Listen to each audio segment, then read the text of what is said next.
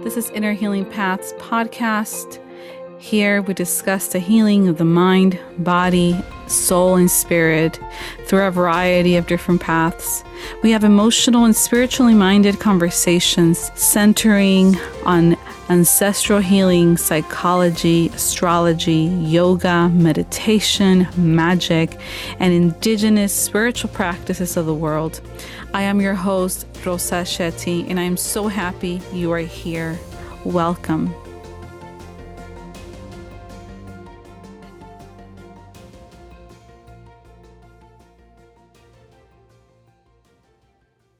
Hello, everyone. Welcome back to another episode of my podcast, Inner Healing Paths.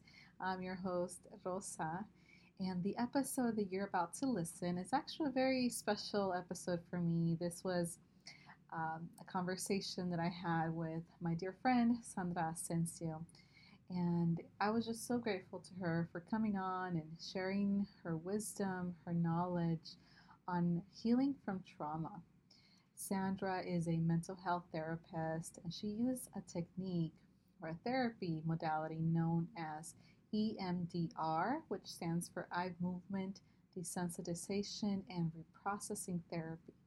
So in the episode, Sandra explains a little bit about what this therapy approach involves, how it's helpful in healing from trauma. Sandra also shares on her journey of becoming a therapist, and I actually didn't know the story, so I was very intrigued to learn how she decided to become a therapist. So again, this was such a special interview. Sandra is such a dear friend. She's such a kind person, and I was just so glad that she was able to come, and I'm so happy to share our conversation with you all. So without further ado, here's a conversation with my friend, Sandra Ascencio. Take a listen. Hi, Sandra. Hi, Rosa. Thank you so much. I'm doing good. Thank you so much for coming on and doing this podcast interview with me. It's great to be here. Yes. So Sandra, let's just go right in. So tell us a little bit about yourself and the work that you do, so our listeners can get to know you a little bit better. Yeah, of course. So hi, everyone. My name is Sandra Ascencio. I'm a licensed clinical social worker. I've been in, I want to say, the field of helping others, right, since 2009. And doing my private practice for 8 years now. So presently, you know, one of the areas that I focus on, that I'm passionate about, is working with clients who have experienced trauma. Feel really strongly about that, and, you know, just being able to help others heal from those experiences. Wonderful. Thank you. And, you know, as you know, this podcast is called Inner Healing Paths because, you know, I believe that there are so many ways that people can heal from childhood wounds and trauma. So from your perspective, from your experience, how do you see healing happen? How does healing happen? That's a good question. And I really like how you're explaining that healing happens in different mediums, right? It can be through spiritual healing. It can be with connecting with others, getting in touch with your body, right? The type of healing that I like to work with is the healing where we're processing the events that happened to the individual. And it's a journey, you know, because oftentimes people come in and they say, "Oh, Sandra, why don't we, work on this trauma?" And it could be a big trauma, or it can be something that just happened once. And what I often find is that these events are connected to other events, right? And sometimes we continue to repeat those events in different relationships, the way that we go about our lives. And so then when I began working with people, one of the things that I tried to do is really identify, right, the reason that they're coming in for, being able to say, okay, this is the trauma that you're identifying, and let's see what else is going on. So a lot of it is just eliciting a little bit of that information. And one of the methods that I really find that really helps people in this process, because we're, you know, it's kind of like that Band-Aid that we're carrying around. And, you know, when you're peeling it off, it's, oh my God, just the apprehension, it's going to hurt, I don't want to do it, right? Until, you know, you have somebody really encouraging you and reassuring you that you'll be okay and that you're going to come out a lot better from that. And sometimes it's really fast, the process, and other times it might take some time. So the method that I like using, because it really gets people to like talking about some of these traumas that they have experienced, is EMDR. And that's really, you know, an acronym for Eye Movement, Desensitization, Reprocessing. That's a big, you know, words that we use to describe the treatment modality. But I find, you know, like that just the questions when I do therapy, and I just, you know, say, hey, you know, tell me about this. Tell me about the earliest memory that you have when you experience this. And just people they just start talking. And it's really powerful to see a lot of the emoting that happens. And even in that space, I can see how there's permission for them to hold, right, that part of themselves that experienced that trauma, whether it was in childhood, whether it was in adulthood, but it gives them that ability to talk about it. And that's what is so efficient with this treatment, right? Like the ability to talk about this or hold it in such a place where you're no longer scared of it. Yeah, it is such a powerful tool. And for those listeners that are not too familiar with EMDR, how would you describe it to someone, you know, that just wants to get started, maybe thinking about, because there's so many approaches out there, right, for therapy. Yeah. And EMDR, I see it as a staple. It really is, mm-hmm. you know, one of those tools that, or strategies or techniques that are just so powerful, and a lot of therapists use. So for our listeners that are considering their options, how would you describe the EMDR work that you do with folks? Yeah, of course. You know, one of the things that I definitely am mindful of when a person is approaching me and they're interested in EMDR, I want to know what drove them to this treatment modality, because, you know, part of the training in EMDR is that you as a therapist get to be on the client's seat. You get to be the person that is talking about some of the difficult experiences that you've had, right? That's to say, we all have had some type of trauma, some type of hardship. So then I'm curious, right? Like, I want to know about that, because in reality, EMDR is... it's an effective modality. It's a staple, like you mentioned. A lot of clinicians are receiving training on it. But also know and understand that sometimes EMDR will be a really good fit for some people, and it might not be for other people. So I always, kind of want to get that information and then assess to see if there are appropriate candidates for this modality. You know, because I know that once they leave this room, it's going to help, but they might be leaving very flooded, right? Because they just unlock Pandora's box, you know, so that's the way that I see it. And that's the way that I explain it, right? There's going to be that disturbance, and that sometimes you're going to dissociate because you're going in deep. And that's why you need a clinician that is going to be able to support you and help you through that process and really explain to you what is happening, what is this experience, and how come is it that, you know, you thought that the trauma was this issue, but it's actually connected to another bigger issue, right? So in other words, people come in for a traumatic event. The process of EMDR encourages us to identify right? Key moments. And part of it is saying, explaining that this key moment is, it's almost like an error, right? The way that we saved it in our brain, we saved it when we were in moments of terror, agitation, right? And what we're looking to do is bring that information up and have a different narrative about it. Begin to say, instead of this thing happened to me, being able to say, this is how I'm doing better now, right? So kind of coming from this place that you've been able to get past that, and you might not even see it because that error message is still there. So you're pretty much kind of cleaning up that memory and putting it back in. What it does to the person is that they're no longer triggered, or there's less trigger for them. So they're not either, kind of withholding or having a lot of that emotional dysregulation, or when they're reminded of something, they're not shutting down or, experiencing or re-experiencing.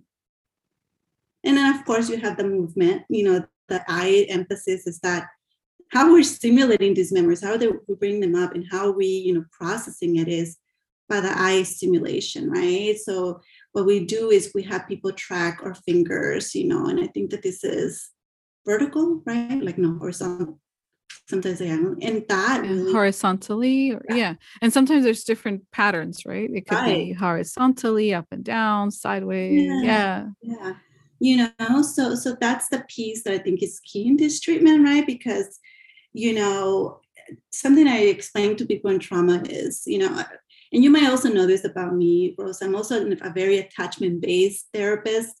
And I explain to people, like, if you experience a traumatic event when you were 7 years old, when that event happened, you were 7 years old. You did not have all this knowledge that you have now as an adult, and all this other information that you're attaching to this. So then that's why I like this approach, because you're really honing in on that specific piece of memory that you stored in there when you were 7 years old.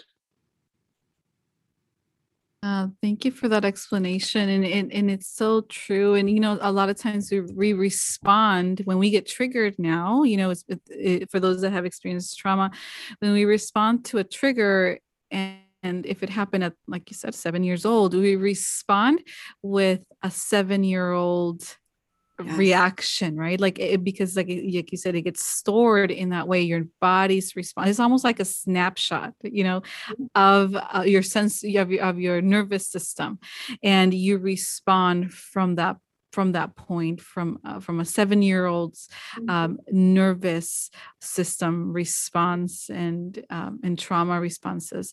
So I love the way you explained EMDR, because absolutely. And, I do a lot of work with the inner child.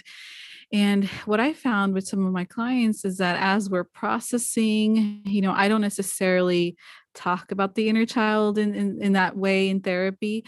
But what I've noticed and what I found through my work is that this inner child comes up in the session, and we inevitably go to that place and we connect with that 7-year-old, right? And EMDR gives you a very direct link to your inner child. Yes, absolutely. Absolutely. And I think that that's where the meaningful and healing work lies, right? Because all this stuff, it's kind of locked in. And when you really let that child kind of say, this is what I experienced, and, when you bring in the resourcing, right? And for EMDR, the resourcing is the ways to cope with those memories, right? And I really love attachment-based EMDR, because the idea of bringing, images of somebody that's strong, like Superman or Wonder Woman, somebody that is motherly, right? I had a wonderful Asian that spoke to me about Sesame Street, and they have a lot of, kind of parental figures, right? and they really identify with those parents, and they were able to bring that image into resourcing that 7-year-old, right? So you have those components that really help facilitate that healing. So wonderful. I love that. You know, I do a lot of that work. And this is where I combine the ancestors in the trauma therapy arena, because this is for a lot of clients, you know, bringing in these protective parental figures is just so powerful, but it could really be anything, right? Like you said, it's Sesame Street characters, or some of the characters, not necessarily the puppets, but maybe even the puppets, right? But I mean the adults in the show. I've had people also connect with their grandmothers, and it's just so fascinating to see how our mind just goes there, right? And to see what is being elicited in that moment for the purpose of healing. And I do really, you know, I know EMDR is very much science-based, and there's a lot of lots of research, but it's also, I've had sessions where it just feels very spiritual, you know, especially when the clients connect to other figures that are not necessarily in human form. I don't know if you had that experience. You know, they talk about, you know, God, of course, and the universe and angels, and it just takes on this whole other spiritual element that is, I see it as an added layer to the healing. That is when we, as trauma therapists, you know, that's not necessarily where we guide, but the patients sometimes, or the clients, just go there, and spirit just takes care of them in that way, right? Yeah, and it's fascinating because our training, right, tells us let them go with that, right? Let them explore what that means, because for the client, that's the reassurance, right? That's the guidance. That's the protective, maternal, wise, you know, being that they need to help them to process their trauma and to heal and to be better. And absolutely, the fascinating thing is that they can continue to apply these resources on and on. So wonderful. And Sandra, it just for our listeners, how did you get into this field of doing trauma work? How did you find your calling for helping others heal in this way? You know, it's a long story, so I'll concise that story, right? So, you know, I started working at a community mental health clinic. And that's just when I graduated from high school, right? And it was a part-time job. And as many of the listeners perhaps know, you know, I'm a Latina, bilingual, English-speaking and Spanish-speaking. So this clinic that I was working at was a clerk. So it so happened that a lot of the therapists that were there did not speak Spanish, and our population was 90% Spanish speaking, right? So one day they just brought me in to translate. And here I was translating these stories, right? These stories of survival, these stories of traumas and abuse that a lot of these people were experiencing. And I saw a need for bilingual therapists. So that got me interested in psychology, that got me interested in child development, and I pursued that. Then I became a social worker, clinical social worker, and I continued to work with that population, children and trauma. Yeah. So you, a lot of your experience I know has been with kids also, right? And babies, right? You also worked with the little ones, you know, so can you tell us a little bit more about that line of work and working with the tiny ones? So so I attended UCLA, where I was pursuing my degree in psychology, and then they had the minors in applied developmental psychology, which is really working with the babies, you know, and that's where I became fascinated about development, fine motor skills, learning. How do, you know, kids become bilingual, and why is it so fast for them, you know?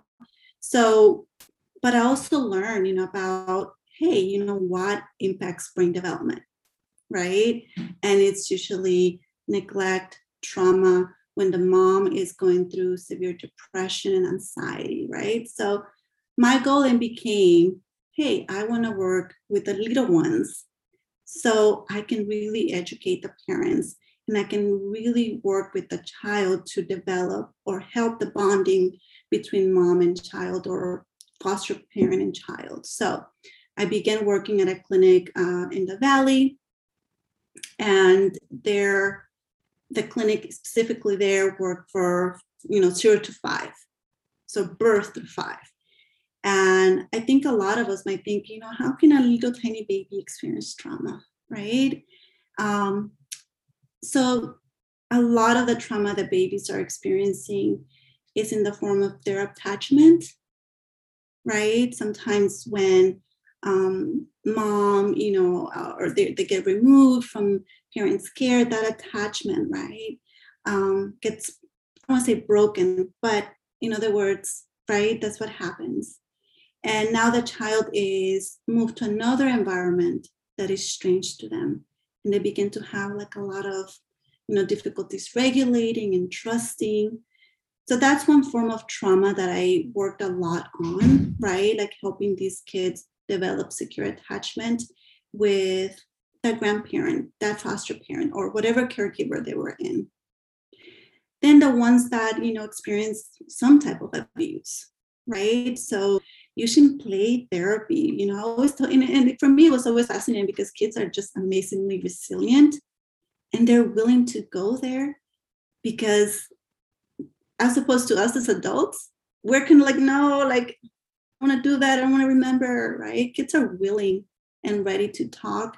And they're showing you this with their behaviors, with the way that they're playing and interacting with you. And you just need to be willing to go in there with them, right? And that's a lot of the work that I did.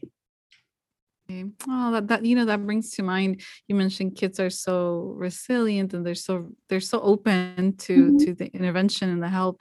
You know, I heard somewhere, I don't know where, but I heard that, you know, the reason why kids really they're so wise, a lot of times they're so intuitive, they have a gut feeling that's stronger than adults sometimes, and that's just because it hasn't been that long since they've been in this realm, right? So kids, I think of my daughter and how, you know, she has certain reactions to certain people, and she's like 20 months and she already knows, you know, so much. And yeah, and I read somewhere that it's because it hasn't been that long since they were, you know, in spirit form. They haven't been disrupted with life, you know, and they still have that innocence and openness and curiosity for life that, of course, over the years, through, you know, life and trauma gets taken or gets shifted, and, you know, and they become adults, and, you know, but I love that, you know, and I do believe that so much, powerful work can be done directly with children. And at the same time, I could imagine, because I work with children too, and I could imagine for you, sometimes it is frustrating as a child therapist, because they are a product of the environment. And sometimes, you know, working with the parents is sometimes 80% of the work, right? And helping the parents, heal, and that's where the generational trauma piece comes through, right? And sometimes helping the parents heal becomes even more important, because through their healing is how they can really help their little ones with whatever is going on with them. Exactly, because when, you know, a parent brings us their child, they're like, fix him, right? With the work that I did in this community mental health clinic, they piloted a program where, yes, the child was your client, but we recognize that the parent would benefit for their own individual therapy.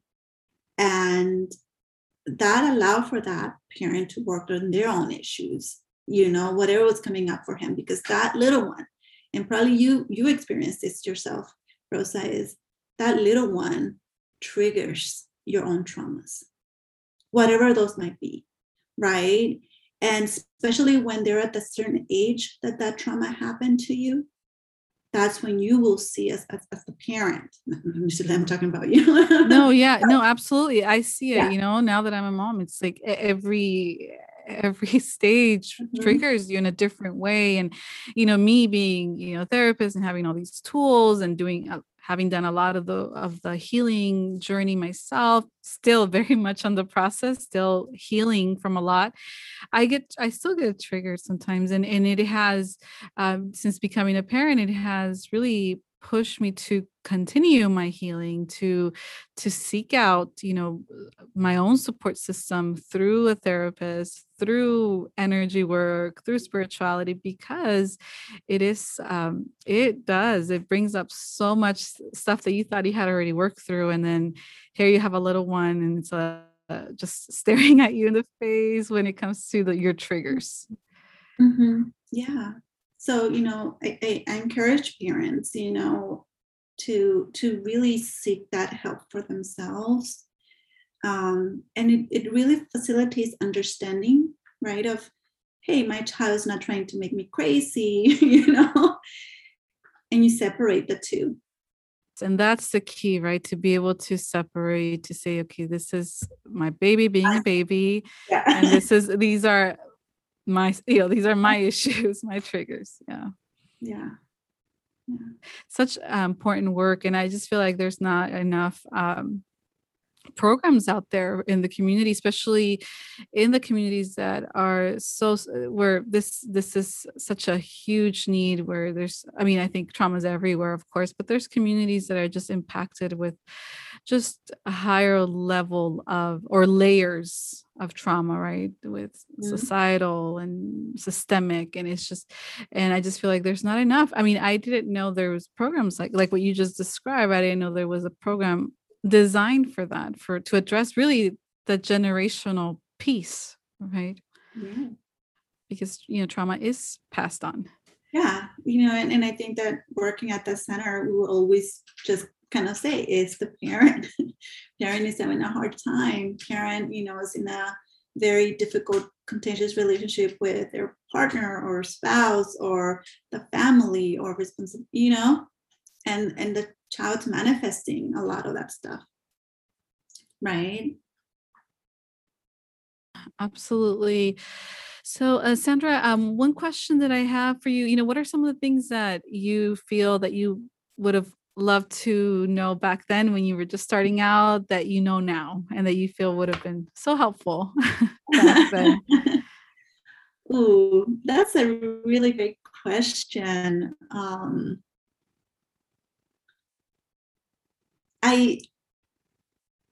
When I started, you know, I wish somebody would have really sat down with me and explained the aspects of, you know, therapy and social work and, you know, going to grad school. It's nothing compared to what you actually do in a therapy session. I think I followed my gut feeling and my passion to work with kids. And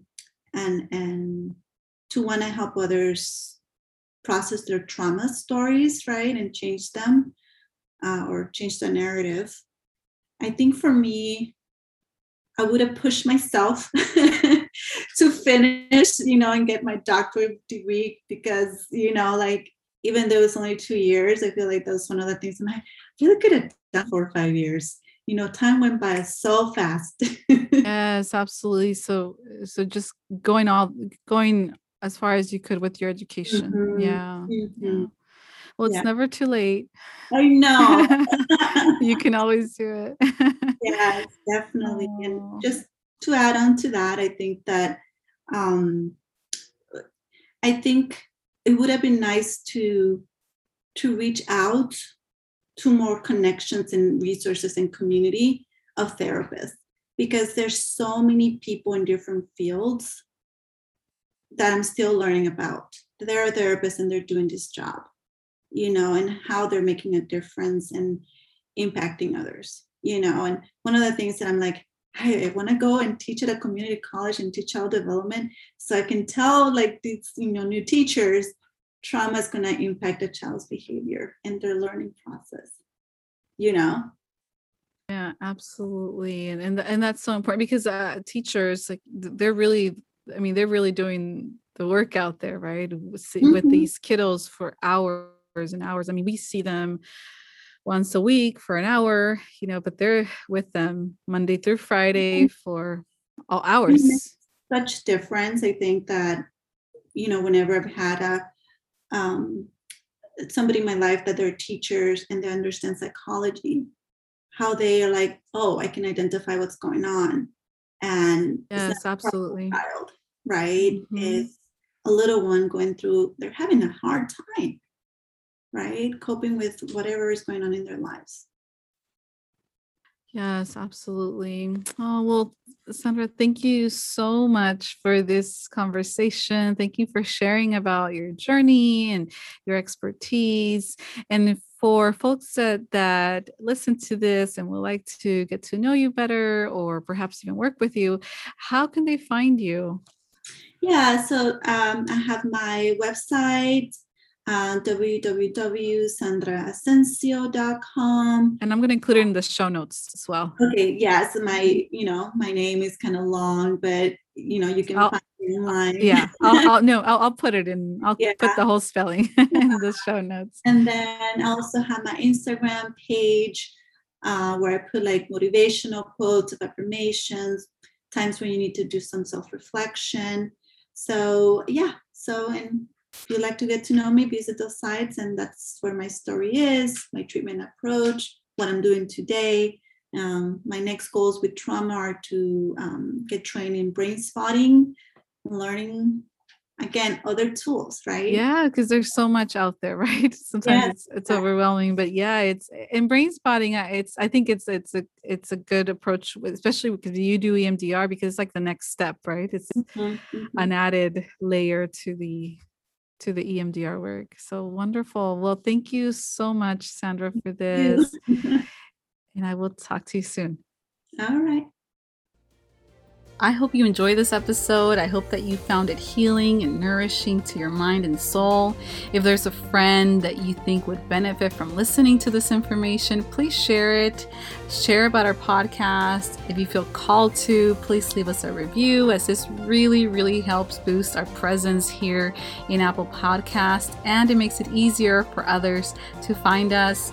To stay up to date on new episode releases and special events and projects that I'm working on, you can follow us on Instagram at Inner Healing Paths Podcast. And you can subscribe to my newsletter by going to my website, which is rosashettylcsw.com. And I will include this information and links in the show notes. Once again, thank you so much for listening, and I look forward to sharing with you again next time.